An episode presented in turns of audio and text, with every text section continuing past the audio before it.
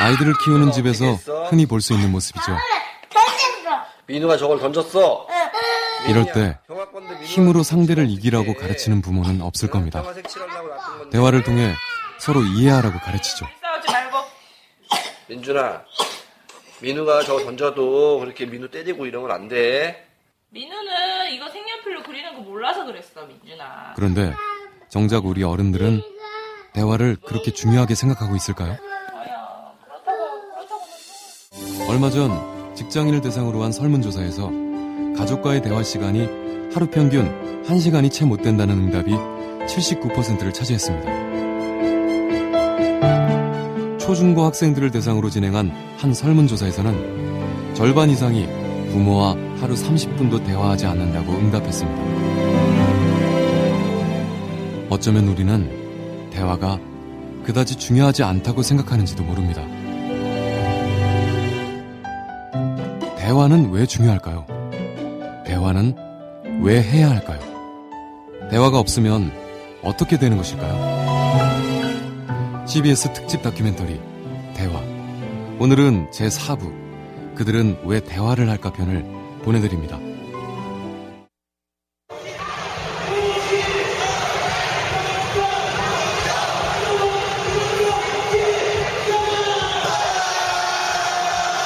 저는 이제 그 광우병 같은 경우는 하나의 광우병이라는 과학적인 사실을 가지고 접근을 했어야 되는데 그게 이제 정치적인 이슈로 변질이 되면서 사실은 그, 그 당시에 그 정부에 대해서 불신을 가진 사람들이 오히려 그걸 계기로 해서 오히려 이제 그게 도화선에 대해서 뭉쳤다는 생각이 들고 결국은 이제 그 리더가 가진 자세가 그래서 굉장히 저는 중요하다고 생각을 합니다. 리더가 어떤 소통에 대해서 어떤 관점을 가지고 있는지 국민과 국민을 어떻게 바라보고 있는 건지 숙명여대 조삼석 교수의 말처럼 2008년 광우병 논란은 정부의 소통 부재가 원인이 됐다는 지적이 많습니다.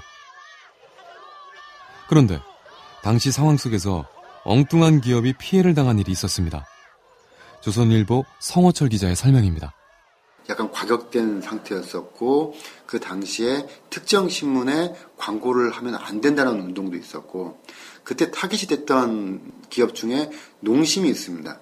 특정 그 소비자분들이 특정 신문에 광고를 쓰지 말라고 그 전화도 하고 메시지도 보내고 했습니다. 농심 측에서는 원론적인 대답을 했죠. 매체에 광고 효과를 고려해서 광고를 집행할 뿐이지 특정 소비자들이 요구하라고 해서 우리 정책을 바꿀 수는 없다.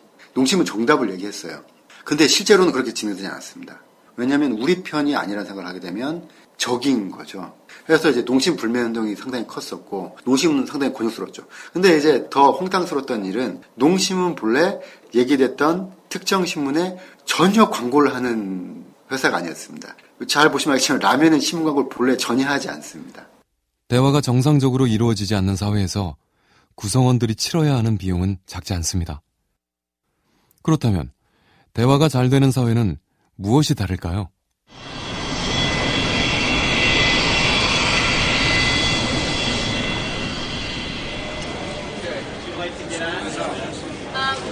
서울에서 7시간을 날아서 도착한 인도. 인도 사람들은 말을 잘한다고 알려져 있습니다. 밥이 어디로 들어가는지 모르게 서로 얘기를 많이 하죠. 인도 사람하고 이렇게 같이 식사하면서 뭐 debate 시작하면은 음식이 식어요, 대개는. 그러니까, 이건 뭐 아주 일반적이죠, 뭐. 먹어가면서 이건 그렇지 않다, 이거는 그렇다. 그러니까 이게 작은 아주 사소한 문제가 됐든 또 굉장히 중요한 정치적인 이슈가 됐든 뭐 군사적인 이슈, 이런 거 모든 것이 토픽이 되니까. 내가 만난 인도인이라는 책을 쓴 델리 대학교 김도영 교수입니다. 대기업 가서 얘기해 보세요. 또 말 못하는 사람이 없어요. 근데 그것도 상당히 어떤 데 황당한 부분도 있는데 따로 근거를 가지고 논리를 가지고 얘기하죠. 시장에 가봤습니다. 유난히 못생긴 인형에 잠깐 눈길을 줬더니 주인이 인형을 설명하기 시작합니다. 이 기린 좀 보세요, 이거. 이거 봐요. 웃고 있잖아요. 네? 이거요? 이거 잘못 만든 거 아니에요. 이거는 은가 나오는 구멍이에요. 은가 구멍 없으면 이거 어떻게 살아요? 그러니까 구멍 난 게 더 좋은 녀석이에요. 비가 한 방울씩 떨어지기 시작하는데 주인의 이야기는 계속됩니다. 지나던 사람들도 걸음을 멈추고 함께 떠들기 시작합니다. 인도 사람들이 대화를 중요하게 여긴다는 것을 보여주는 대표적인 사례가 있습니다. कोबर का द्वार ऐसे ही नहीं लाने पाओगे पवना यहाँ द्वार पढ़ना पड़ता है कोई दोहा कवित या सवैया सुनाओ पढ़ के 인도 영화 나디아 깨바르 중 결혼식 장면입니다. 신부의 동생이 던지는 철학적인 질문에 답을 하느라 신랑이 진땀을 흘리고 있는데요. 샤트 아무르띠 교수도 결혼식에서 이런 절차를 거쳤다고 합니다. 2, 30년 전만 해도 마을에서 결혼이 있으면 온 마을이 같이 참여하는 시스템이 있었습니다. 그때 신랑과 신부 양쪽에서 제일 똑똑한 사람이 나서서 논쟁을 합니다. 재미도 있고 서로를 알고 생각을 교환하는 논쟁인 것이죠. 특별히 결혼식이 엄숙하게 치루어지고 나면 신부의 자매가 문에 장애물을 만들어 놓고 신랑을 못 가게 합니다. 그녀는 몇 개의 질문을 던지죠. 신랑이 이 질문에 대답을 못하면 그는 가족에게 가는 게 허락되지 않습니다. 이것도 일종의 논쟁이죠. 저도 제 결혼 때 이걸 했습니다.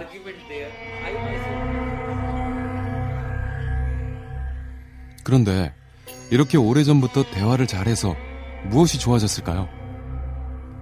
정치평론가 뿌라따 바흐 메흐따 씨는 오랜 대화 전통 덕분에 인도가 쉽게 민주주의 국가를 이뤘다고 생각합니다.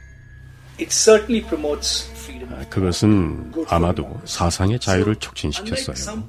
민주주의에 좋았던 측면이죠.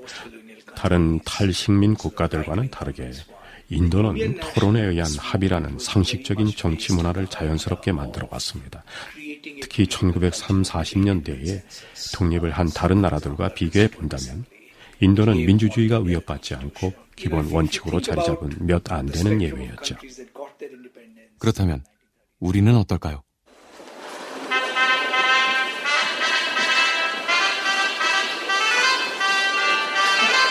오후 4시 서울 지하철 2호선 물레역입니다.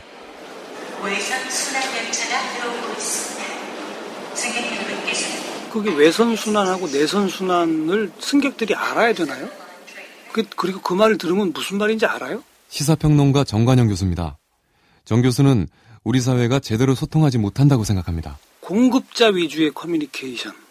일반 소비자를 항상 이렇게 마주하는 기업들은 철저히 소비자 위주의 커뮤니케이션을 하려고 노력하잖아요. 근데 여전히 우리의 공공 영역 이쪽은 아직도 공급자 위주의 커뮤니케이션이 많죠.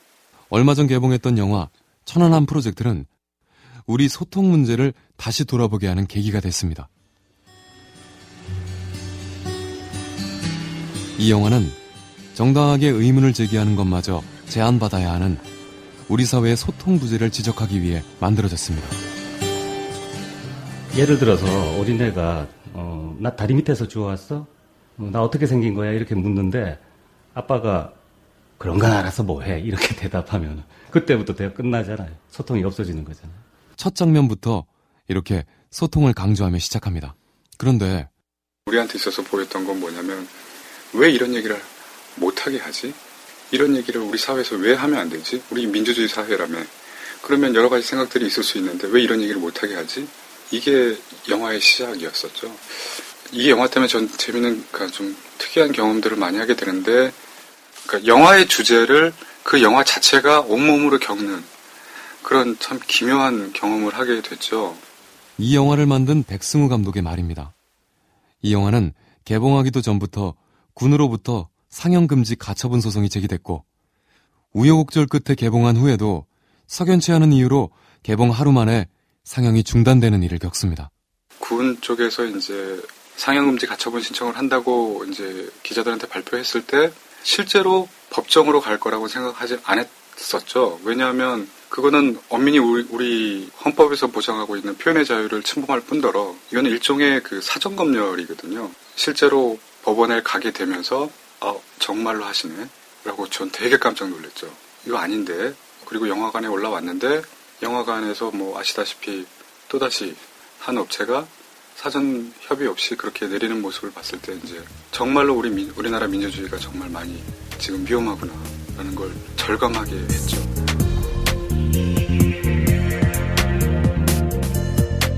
서로 대화하지 못하고 다름을 인정하지 못하는 우리 사회. 정관용 교수는 그 이유를 이렇게 생각하고 있습니다. 우리 사회가 너무 짧은 기간 사이에 이른바 고도 압축 성장을 한 사회예요.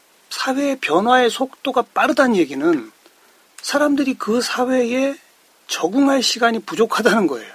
그리고 사회 구성원 전체가 아, 이거는 이렇게 이렇게 해결해야 되겠구나라고 하는 합의를 잘 이루지 못한 상태로 또 다른 과제, 또 다른 과제를 자꾸 닥친다는 거예요. 때문에 앙금이 많아요. 제가 만든 표현이지만 떡시로 정치 문화라고 부르는데 떡에 한켜 있고 그 위에 콩고물 쭉 깔고 떡 한 켜 있고 콩고물 쭉 깔고 이런 식으로 제대로 이렇게 섞여 있지 못하고 그냥 켜켜이 쌓여 있다 이거예요. 말 하자고 들면 자꾸 얘기가 커지고 구조화되고 역사화되면서 그만큼 소통하기 어려운 거죠. 그렇다면 우리에게는 소통의 전통이 없었을까요? 중국의 자금성이라든가 어, 일본의 에도성이라든가 성하고 경복궁이라든가 이런 궁궐의 구조를 봐도 알 수 있어요. 자금성이나 에도성은 완전히 폐쇄되어 있어요. 최고 권력자가 완전히 그 깊숙한 데 숨어 있거든요. 우리는 경복궁이나 창덕궁은 한 사람만 엎드리면 담 넘어갈 수 있어요.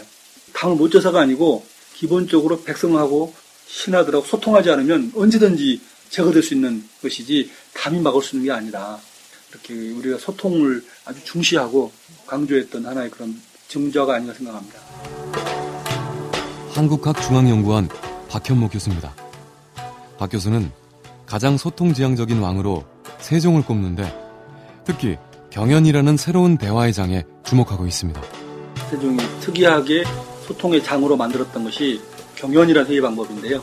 어전회의 할 때 그냥 지시하고 명령 전달한 게 아니고 책을 함께 읽다가 거기서 나온 아이디어를 가지고 정책으로 반영하고 또 그 의견 는 사람에게 힘을 실어주고 말하자면 세미나식 국정회의를 많이 했는데 그런 그 경연을 1898회를 했죠.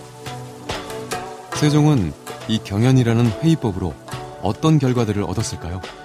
경상도의 김화란 사람이 살부 사건, 자식이 아버지를 죽였다는 보고를 받고 세종이 충격을 받고 경연이라는 회의 방식에서 회의장에서 물어봅니다. 대체 어떻게 하면 좋겠느냐? 아마 그전 정무회의, 시사회의였다면 그거 뭐 차명을 하고 그 지역을 뭐 땅을 파서 연못으로 만들어 버리고 그렇게 갔을 거예요. 근데 경연이라는 회의 방식이었기 때문에 마침 효행록이라는 책을 읽던 차에 변계량이나 신하가 이 효행록을 제가 봤더니 벌을 강화하기보다는 효도했던 이야기들을 좀 많이 들려주면 제가 효행록을 봤더니 효도하고 싶은 마음이 들었던 것처럼 다른 사람들도 자꾸 그런 생각이 들고 그런 생각 끝에 그런 태도가 따라 나오지 않겠습니까? 그래서 우리나라와 중국의 좋은 효도하고 충성하고 부부간의 사이 좋았던 것을 100여 가지 스토리를 모아서 만든 게 삼강 행실도라는 유명한 스토리북이 나오는 것인데요. 말하자면 창의적 아이디어가 나오게 된 것은 경연이라는 회의 방식이 주요하게 작용하지 않은 생각합니다.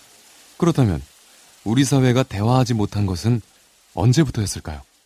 인조 정권에 들어서 삼전도에서 비굴한 모습 보이고 그때부터 굉장한 그런 어, 열등감, 심한 트라우마에 이제 시달리면서 조금만 이제 얘기하면 청나라 말하자면 사주를 받아서 한 게 아니냐 이런 얘기하면 청나라 들어가면 어떻게 하느냐 굉장히 자기 폐쇄적으로 논의 구조가 바뀌는 것 같아요. 근데 뭐 유명한 하멜 표류기를 썼던 하멜 같은 경우 우리 서울까지 데려와 놓고도 조정에서는 춤이나 추게 하고 이상한 짓 하게 하고 구경거리로 삼거든요. 근데 세종이나 뭐 그런 임금이었다면 그들이 갖고 있던 총포술, 화약 이런 것들을 바로바로 바로 배워서 아마 근대화적으로 했겠죠. 근데 딱 닫아버리고 혹시 이, 이 소문이 청나라 가지 않겠느냐 이런 것 때문에 쉬쉬하느라고 아무런 것도 받아들이지 못했죠 실용적으로. 조선의 불행은 여기서 그치지 않습니다. 그래도 정조는 이제 어전회의를 굉장히 활발하게 했어요. 정조는 뛰어났죠. 그런데 이제 그 이후에 오히려 정조 사후부터가 이제 순조, 헌종, 철종이라는 미성년자 이건 아주 무지렁이 군주가 왕이 되면서 머리 잘린 피라밋인데요.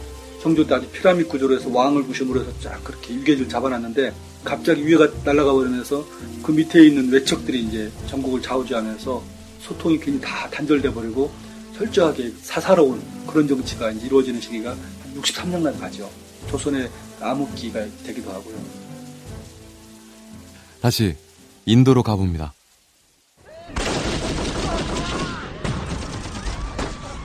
서로 국경을 접하고 있는 인도와 파키스탄. 두 나라는 1943년에 분리된 이후 지금까지 세 차례나 전쟁을 치렀습니다. 남아시아 인권연대에서 일하는 그린다 그루버 변호사의 설명입니다. 1943년에 인도와 파키스탄으로 분리된 이래로 그 장벽이 두 나라를 갈라놓고 있어요. 두 나라는 여전히 문화와 언어 같은 많은 유산들을 공유하고 아직도 파키스탄에 가족이 있는 사람들이 많지만 우호 관계나 서로를 이해하는 관계는 고사하고 서로 방문하는 것도 위험한 부분이 있죠. 서로 방문하기 위해서는 비자가 필요한데 그것을 얻는 것도 굉장히 어렵습니다.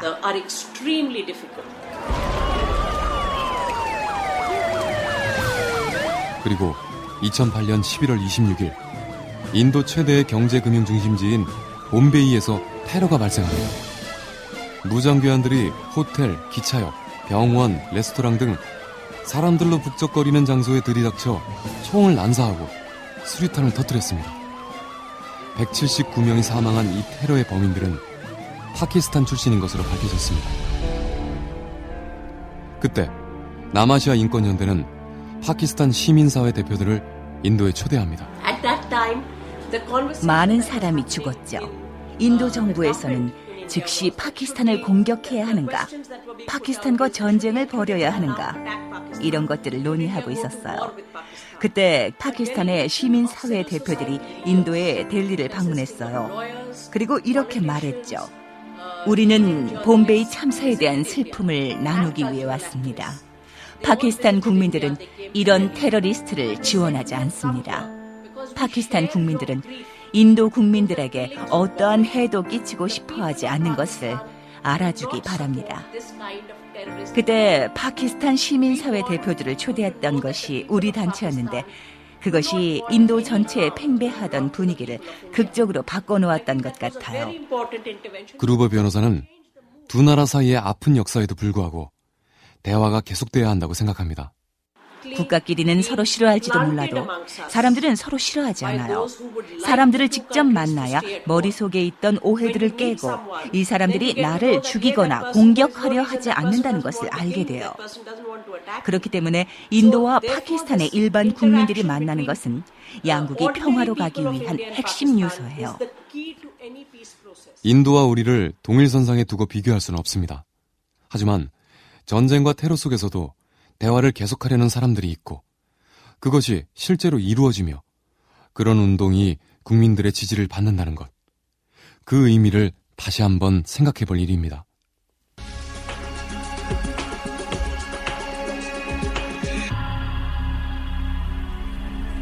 Hello and welcome to In Conversation with 인도 최고의 토크쇼 진행자로 꼽히는 베테랑 언론인 사이드 나크비 씨. 사이드 나크비 씨가 소통의 위기를 경고하고 나섰습니다. 이제 세계적인 지도자들은 인터뷰를 하지 않습니다. 그들은 열린 마음으로 국민들과 대화를 나누는 대신에 잘 조작된 홍보를 통해서 메시지를 전달하려고 하고 있을 뿐이죠. 이제는 전국적인 지명도를 가진 정치인이 토론을 하는 모습도 찾아보기 힘들어졌습니다. 이건 미디어의 수준을 넘어 민주주의 자체의 문제라고 할 수가 있습니다. 오랜 대화 전통을 가진 인도에서도 경기 침체가 계속되면서 대화의 비효율성을 지적하는 목소리가 높아지고 있습니다. 토론 문화 단체를 운영하는 디팍 비르마 씨도 강력한 지도자가 등장하길 바라는 마음을 감추지 않습니다. 권위주의적인 리더가 토론이나 사회적 대화를 억압하면서도 성공적인 사회를 만드는 경우들이 있죠. 싱가포르나 중국을 예로 들 수 있겠는데요. 인도는 사실 매우 강력한 리더가 필요해요. 총리나 대통령이 직선으로 뽑혀서 강한 권한을 가지면 더 좋을 거고 이 나라가 좀 더 나아질 것 같아요.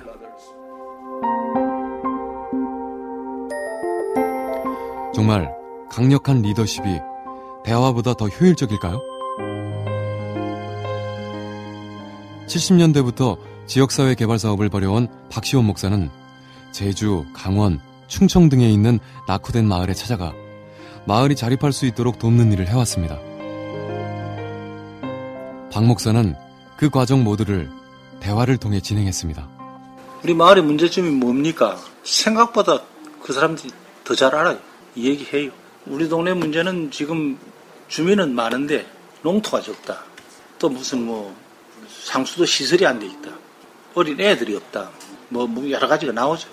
한두 사람이 얘기를 하다가 보면은 아무 생각 없이 앉은 사람도 남이 얘기한 걸 들으면은 그게 서로 간에 내가 이 얘기하면 저쪽에서 받아서 하게 되고 상호작용을 해요. 자연적으로 일어난다. 상수도가 없다. 그러면은 뭐 그것만 없냐 뭐 하수도는 뭐잘돼 있냐 뭐 딴 사람이 이제 그렇게 얘기를 하고 선진국의 노하우를 도입해 마을의 경제 수준을 높이는 데 기여했지만 박 목사는 그런 개별 사업의 성공이 아니라 마을이 함께 대화하게 만든 것, 그 자체에 의미가 있다고 생각합니다. 예를 들어서 양돈을 성공을 해서 돈을 벌었다. 그게 사실은 마을 전체가 잘 되고 주민이 잘 되는 일이다. 그렇게는 보지 않거든. 대화라고 하는 거는 어떤 목표만을 위한 것도 아니고 누가 위에 있는 거냐 그것도 아니고 어떻게 우리가 함께 참여하느냐고 하는데 문제가 있는 거예요. 그 민주주의에 있어서 목소리 큰 놈이 이긴다. 결론을 이거다가 아니고 대화에 함께 참여하는 데 있다. 그리고 대화에 함께 참여함으로써 한 사람의 의견이 아니라 우리의 의견이다. 우리의 의견으로 그걸 집약시키는 데 있다. 우리의 의견이다.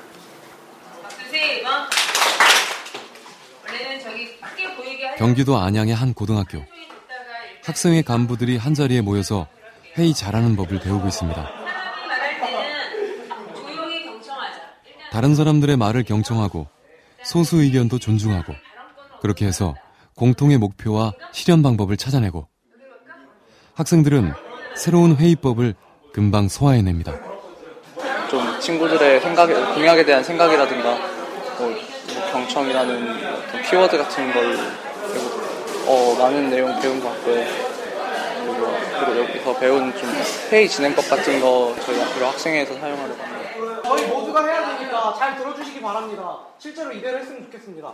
네, 우선 저희가 청소를 할 때 신경 써야 할 것이 우리가 청소해야 할 장소, 강의실. 늘 교사는 지식 전달자라고만 생각을 했거든요. 그래서 내가 모든 거 다 내 눈앞에서 다 벌어져야 되고 나한테 집중만 해야 되고 이렇게 했거든요. 내가 다 알려줄게.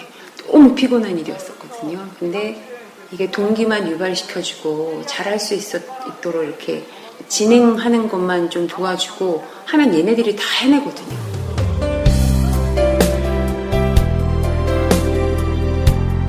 대화를 통해 뭔가를 결정한다는 것은 좀 번거로울지도 모릅니다. 정해진 방법대로 윗사람의 지시대로 하는 것보다 느리고 답답할지도 모릅니다. 하지만 대화가 없다면 이 사회는 더 나은 곳으로 나갈 수 없습니다. 함께 새로운 미래를 그려볼 수 있는 것. 그것이 바로 대화가 아닐까요?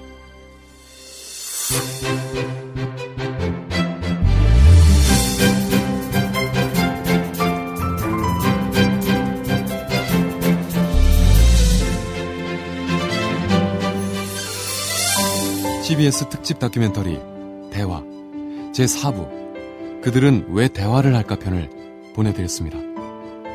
지금까지 취재 구성의 유창수, 나레이션의 정영석, 음악의 김경옥이었습니다. 마지막 날인 내일은 제5부 사마하는 대화 편이 방송됩니다.